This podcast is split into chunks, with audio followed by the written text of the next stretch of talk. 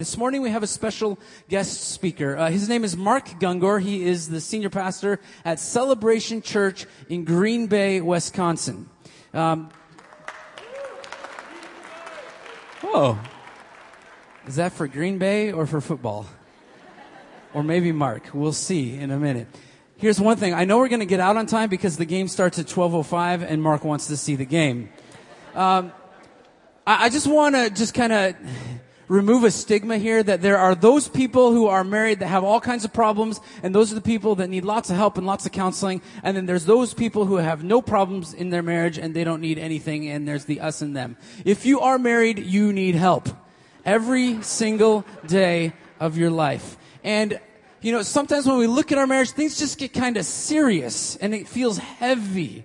And today, we want to remove some of that and we want to be able to laugh a little bit. We want to have a little bit of fun and learn about ourselves and how God is calling us to love one another and to interact with one another. And so Mark is, has a ministry called Laugh Your Way to a Better Marriage. And he's going to be back out here in October to do a Friday night, Saturday morning conference here at Calvary Church. But we thought if you don't know him, what a great opportunity to meet him, to hear about him and his ministry. And so I would love for you to give a big round of applause for our speaker this morning, Mark Gungor.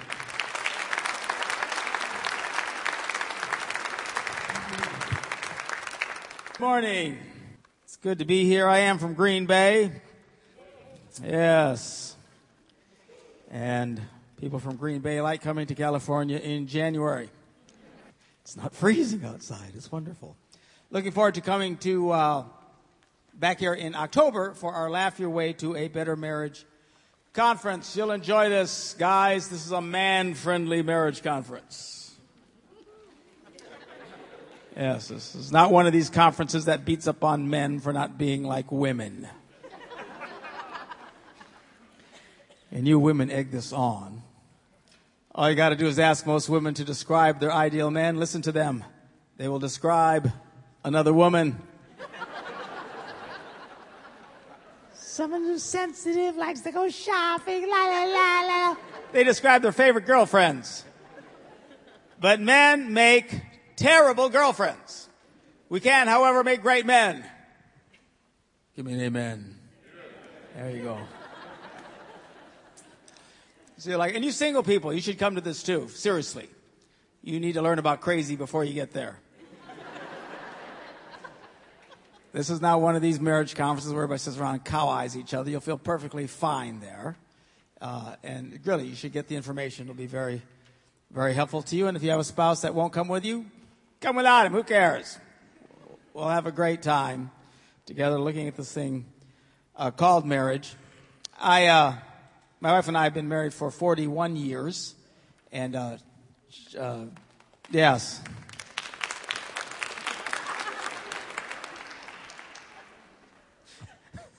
Sometimes you get applause for not failing.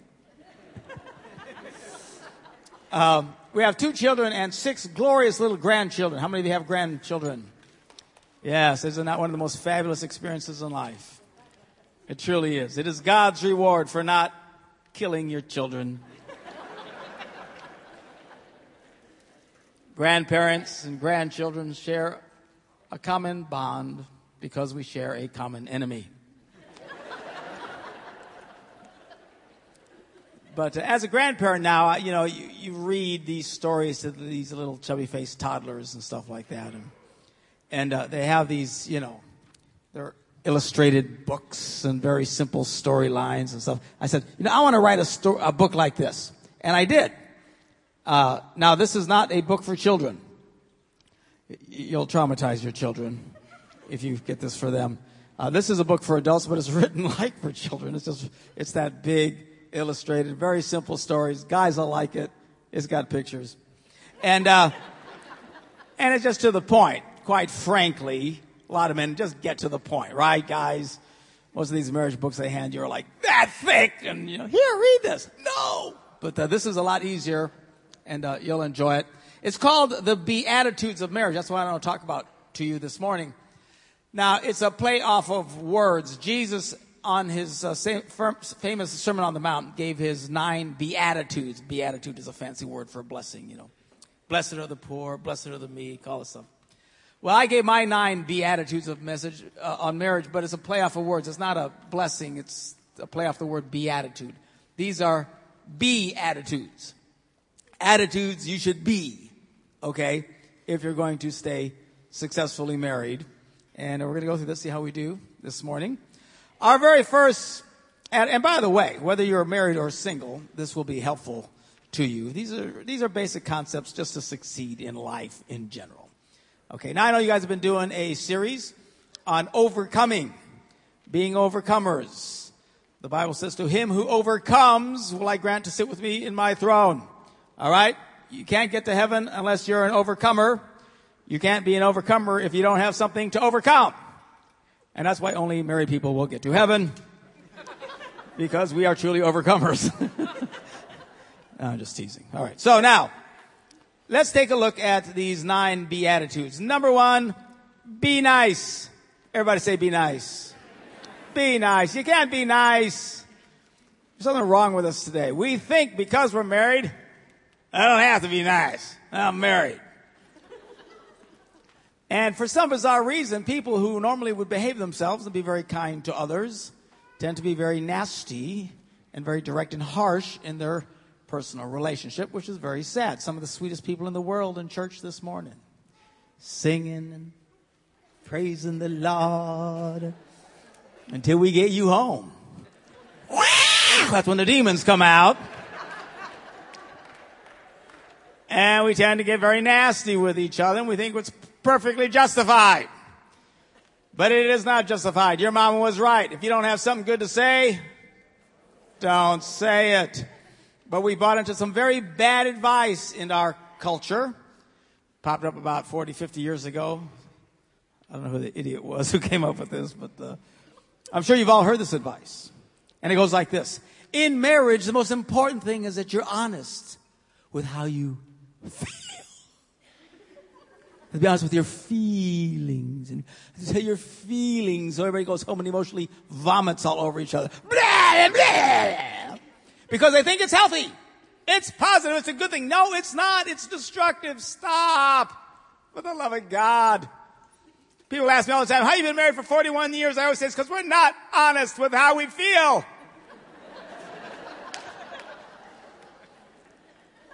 I'm sure there's mornings my wife wakes up, looks at me, and feels like she's been blessed by God. I'm certain there's mornings she wakes up, looks at me, and feels like she married the spawn of hell. A simple good morning will suffice.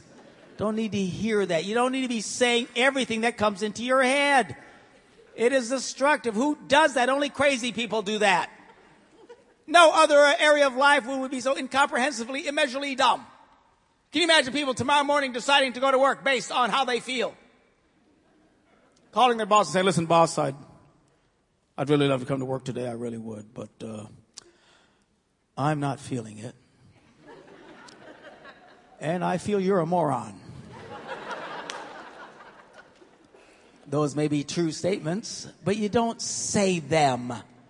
For heaven's sakes. Now I get it. Every couple needs to talk through their issues and blah, blah, blah, blah. But you can behave yourselves. Don't be so puking mean.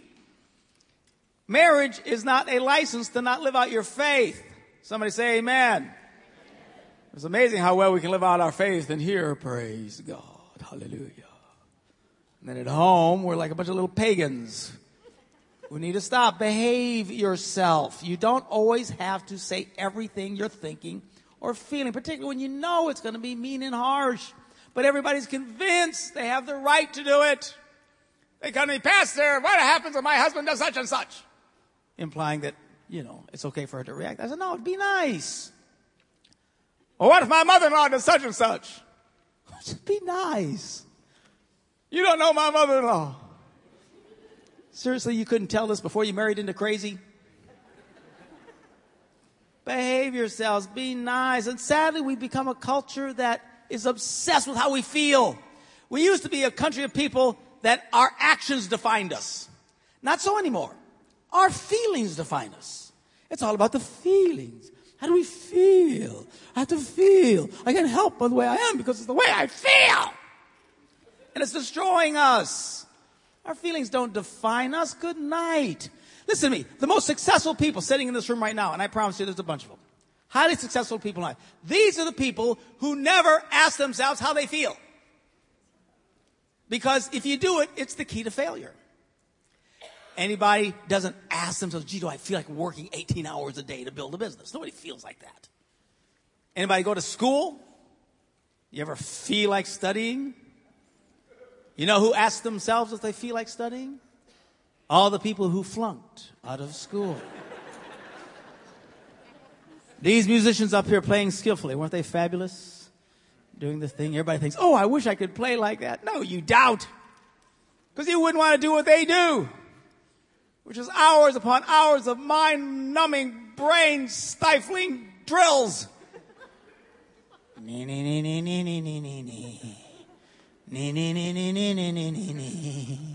That's why musicians are so odd. Normal people would never do that. But they do it. They become very skillful. You know who quit being successful in this area of life? All of you who asked yourself if you felt like practicing. No, you ask yourself, your, feel, your feelings will be the undoing of it. We have to stop. I'm telling you, this will unravel our country. We have to get a clue and stop living by how we feel. Certainly as people of faith. Because God God's word defines who we are. God's word des- defines how we live our lives. Not our feelings. Our feelings will not be a positive thing. Sometimes you feel good, Sometimes you don't. Who cares? Sometimes you feel like a nut. Sometimes you don't. Who cares? Quit letting it define you. Be nice. Again, I know you have your issues and you have to talk and you got to fight. So I'm, I'm all for fighting. Just fight fair. Don't be mean. Number two, if you're going to have a successful marriage or relationship with anybody, you have to be content. Be content. You need to be happy. And you young single girls, for the love of heaven, do you really think some man is going to make you happy?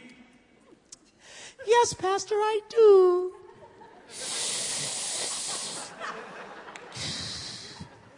Stop smoking drugs, for heaven's sakes. You're supposed to be happy in the first place. Somebody say amen. He's a man's gonna make you happy for the love of heaven. There's not a man on earth designed to meet all the emotional needs of a woman.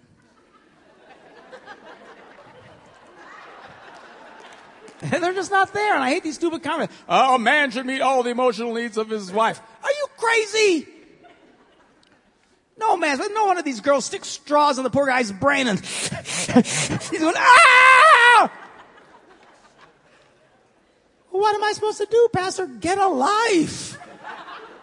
Get some friends involved in the church, for heaven's sakes.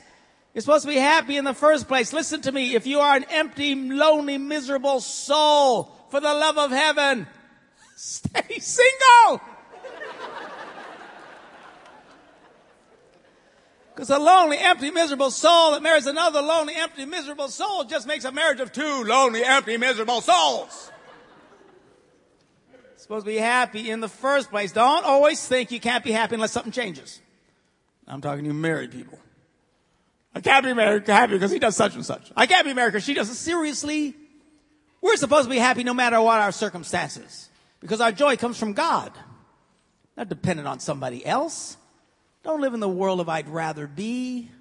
Oh, if I just had a nicer car, I could be happy. If I just had a nicer house, I could be happier. I hadn't married that idiot, married the other idiot, I'd be so happy. Stop.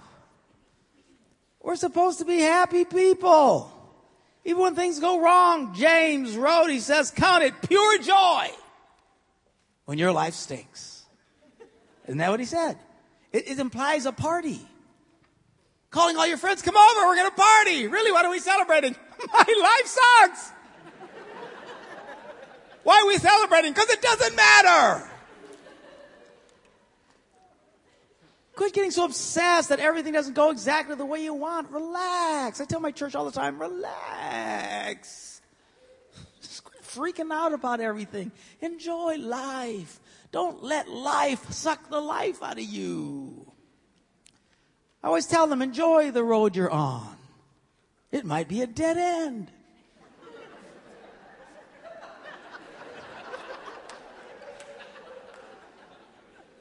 Say, well, Pastor, how will I know? When you get to the end. Oops, this was the wrong turn. Let's go another way. That light at the end of the tunnel could be another train coming at you. Just relax. Enjoy your life. Life is too short to be constantly be upset. Paul has this very famous verse he wrote in Philippians. He says, I can do all things through Christ who gives me strength. Now we often quote that as a conquering victory verse. It's really not. There's plenty of conquering victory verses if you need them, if you want to overcome. But the context of that verse is, I can be happy when my life stinks. Because just before, he says, I've learned the secret. Have you learned the secret this morning? He said, I have learned the secret. No matter whether I'm hungry or I'm full, whether I have a lot or I have nothing, I've learned the secret to be content. No matter what my circumstances. And his very next words are, because I can do all things through Christ who gives me strength. Don't ever think your circumstances have to be in a certain way for you to be happy. If you always need something else to change before you can be happy, you will be a miserable, unhappy person and a victim all your life. Don't think in those terms. Here's an important one. Not just be nice, be connected or, or content, but be connected. Get some friends. You married people, get some friends. So we have friends. I got my friends and he has his friends. No, no, no. That's the problem. We all have dysfunctional, crazy people that are our friends because they think like us. I'm talking about couples friends. If you don't routinely, as a couple, get together with other couples, you will struggle. Now I know in Western culture in America, that's marriage is our business, our business. Nobody should know our business. No wonder you're so miserable. For heaven's sakes, marriage was never designed to be two people on an island. If it's just you and your spouse on an island, you will turn into cannibals and you'll eat each other. Get off of the island. Of course, we're Christians and we love to live phony expressions. As we come to church, we always have to praise God. Hallelujah, hallelujah, hallelujah. You might come to church yelling and screaming at each other, trying to cast the demons out of your kids in the back seat. Shut up. Then you walk into church, how you doing? Praise the Lord. I tell the people in my church, don't you lie to me. You're coming in here miserable and I tell you how you doing, you better say, I'm miserable. Well, I'm okay, but my husband's possessed. Don't play this stupid game Christians are so famous for. There'll be, there, not millions, but there'll be thousands of Christians all over America today, I promise you, in churches, who will find out that Bobby and Susie are getting a divorce. And you know what everybody's response will be? I didn't know they were having a problem. You know why? Because we play the stupid little game. Nobody should know. Nobody can know our, our, our stuff. You live like that, you're going to be miserable. You need to get together with other couples and talk out you're crazy. You do. First of all, you find out they're as crazy as you do. And they have answers maybe you haven't seen. You need to talk it out. You're going to talk it out anyway. You're eventually going to be talking it out to your pastor or to some counselor who's charging you $300 an hour. Get connected. Don't try and do this on your own. That's the beauty about being plugged into a church. We're supposed to be doing life together. It's not supposed to be just us all by ourselves. Nobody should know our business. Here's an important one. Be prepared. Life is hard. It's really, really, really, really, really hard. Has anybody noticed this? The good news is we die. Man, I hear people say, I believe heaven's here on earth. Really? Oh, it's going to be awful to be you. This is heaven. This is your version of heaven. This is awful. This is hard. That's why you single people, for the love of heaven, when you're dating somebody, look for someone of character who can do life with you. Don't get caught up in how cute they are. Character will last you a lifetime. Sexy has a shelf life.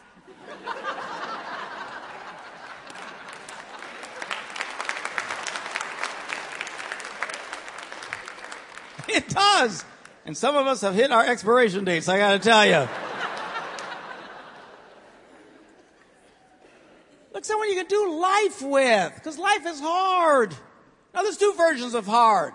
Version number one, life is unpredictable. Some years ago, my wife was going through chemotherapy for cancer, and she was so sick they'd given her way too many drugs. It almost killed her. She was in the ICU and emergency, all this stuff. Finally, from days, they stabilized her and finally sent her home on Saturday. She was just all drugged up, just like that. So I put her to bed Saturday night and just, just, and just got real quiet and went to bed. And the next morning I got up real quietly. Got to go to church. I got to preach. I don't want, you know, I look at her. She's still just, ah. and I just want to be quiet, give her some peace. So I go, I sneak in. I go to the bathroom and I close the door and I go back in the other room, close the door. I'm sitting on the can. All right. Meditating. Well, at that same time, I had a younger brother who was living with us. His wife had kicked him out of the house. He deserved it. And we're Latinos, and Latinos always live with family. You can't escape family. That's why it's so hard for us to fill out those employment forms. Nearest relative not living with you.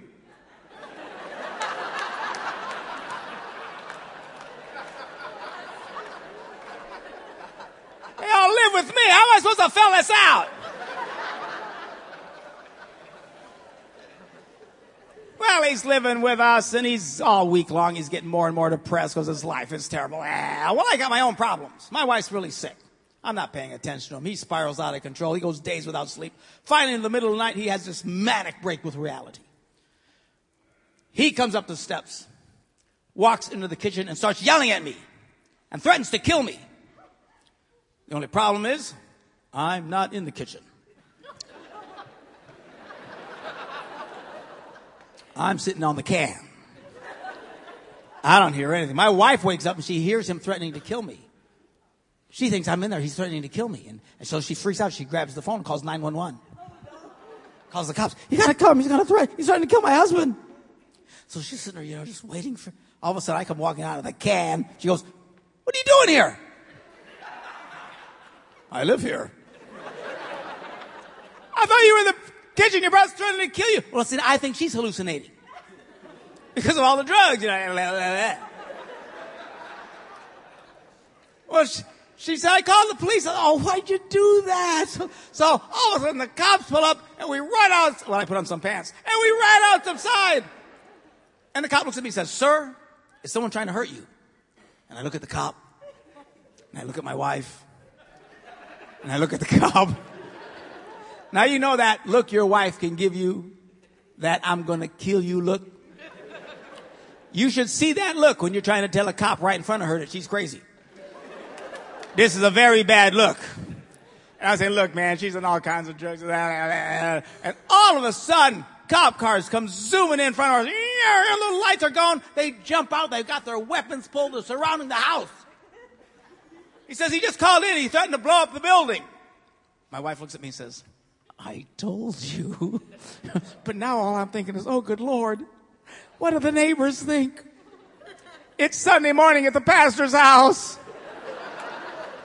There's cop cars everywhere. Police surrounding the place with guns. I could picture the old couple across the street looking through their curtains going, I knew they had a crack house in there. There's something wrong with that people. Finally, they got him, and he's doing much better. What did we do? We laughed. We just laughed. It's another day in our house. People always freak out when things don't go right. Ah, really? What planet do you live on? Things always go wrong. It's called life. Just roll with it. Life is unpredictable. Version number two of hard is sometimes life is predictable. Now this tends to drive the female version among us crazy. Because nothing is more frustrating or irritating to a woman than to have to keep revisiting the same issues with a man over and over and over again. It drives them crazy. And I don't know why, because everything in a woman's life is cyclical. She handles it fine. God even gave you your own monthly cyclicals. But when it comes to a man, it drives him nuts. He said to me, Pastor, why do I have to keep visiting the same thing over and over again? I say, because he's still breathing.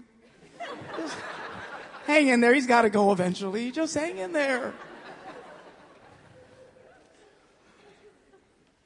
I love these interviews I read of couples who've been married 75 years. They say, when did you guys work out your differences? And they say, we never worked out anything. She still drives me crazy. Still arguing the same things they argued over 75 years ago. You just revisit the issues. You comes, you deal with it, and just when you think it's fine, she'll be coming round the mountain when she comes. Here it comes again! And then you just deal with it, and you adjust it, and then it goes, she'll be coming round the mountain. It is what it is! Relax, be prepared. Life is hard. Here's an important one, be proactive. Now this is a problem today because people have lost the connection between what they do and what they get in life. They're convinced the reason their life is bad is because of somebody else's fault, some magical force out. They don't know what it is. We are delusional in America today. Listen to me. The Bible says God is not mocked. You will reap what you sow. If your life stinks, it is undoubtedly because you are doing stinking things. It's just that simple. Now let's face it. We live in a culture today that's very broken and a lot of people don't know how to do things right. That's the purpose of the church. That's why you're supposed to come and get involved and not just sit for an hour and run, but get involved so we can show you how to do it. We'll show you what to do so you can succeed. But you've got to be proactive. Things happen to you because of what you're doing. It's quite that simple. I know people hate that. You're saying it's my fault. It's not about fault. It's just, it is what it is. We all reap what we sow. Here's an important one. Be clear. Be clear. Habla inglés. No entendí que lo dijiste. You have to speak clearly to someone. Now here's the problem. In every relationship, there's always one who's way more emotive and emotional than the other one. Usually the woman, but not always.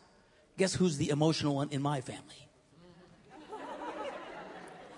Now here's the problem with whoever is the most emotive person. They always think they're being clear when nobody has any idea what they're talking about. Because they're so in tune with their emotions. And how can you not tell what I'm feeling? Are you mad? You know I'm mad. I told you. When did you tell me that? Remember this morning when we were talking and I went,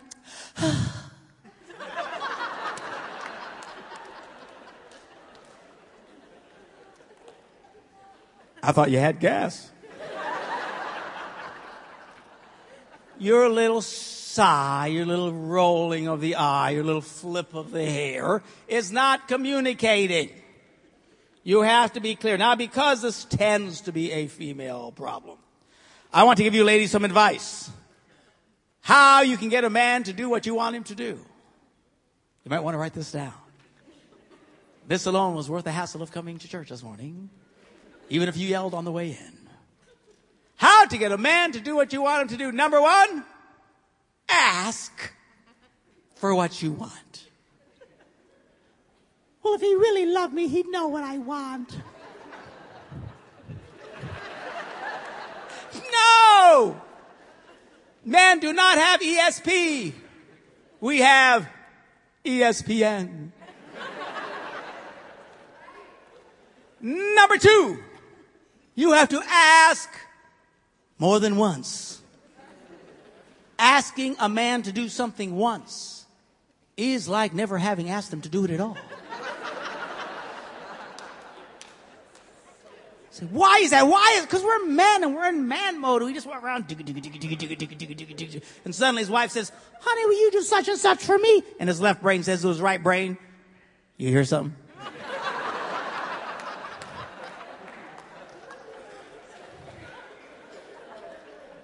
right brain goes, "No." Just say it again. Ask again. I don't care how much you got. Well, no, no, that's nagging. No, no, no, no, no. Asking more than once is not nagging. Nagging kicks in when you add an attitude to the request. Which brings us to number three. Don't insult the man. Insult is not a motivator to men.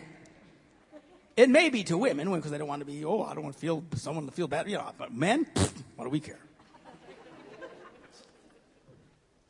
What's the matter with you?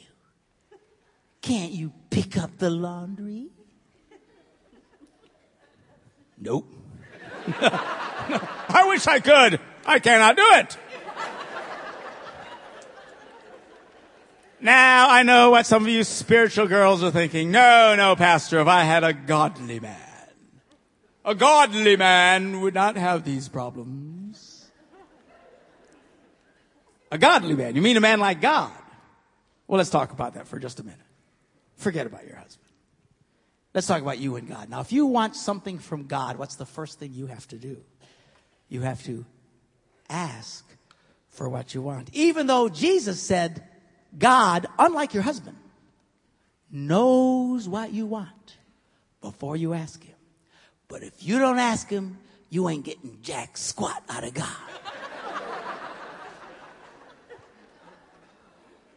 What else did Jesus teach us? You need to ask more than. Yeah, proves God's a man right there.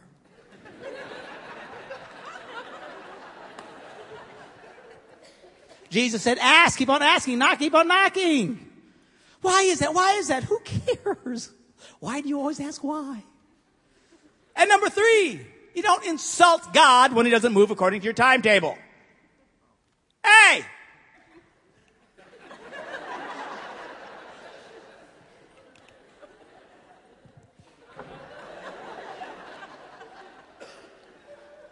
Apparently your husband's more godly than you thought. Here's an important one. Be doers of the word. Just hearing the right thing to do is not going to help you. I don't have time for that one. Get the book. Be patient. Don't really have time for that one either, except to say this. Be patient. Marriage is a dance that's perfected over time. It just takes time. Some of you just bail too soon. It takes a long time. Some of the happiest people in the world in their marriages at, time, at one time were incomprehensibly miserable.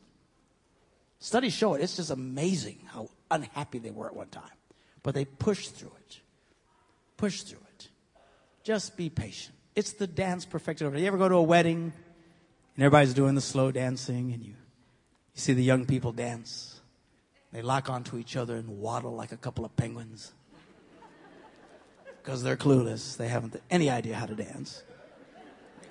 Their waddling's not even in time to the music. They just waddle. That's, that's it. And then you look at the old people. You watch them dance. How they sail around the room and twirl. And say, Ooh, how do they do that? Because they've been doing it for a while.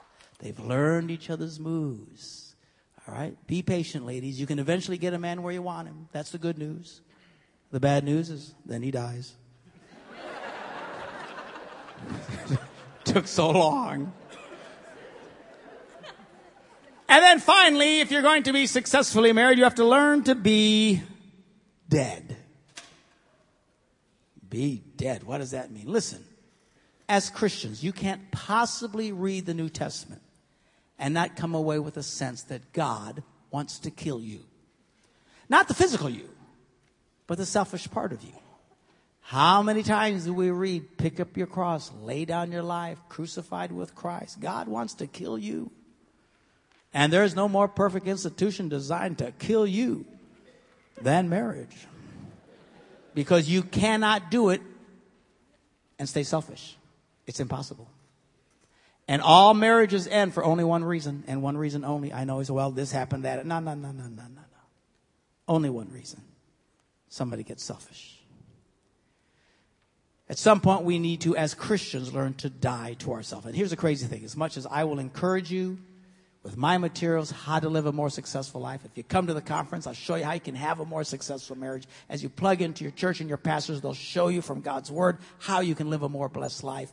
At the end of the day, you have to understand something. And I think we as Christians fail to do this because we talk so much about doing things right. At the end of the day, you don't get everything you want.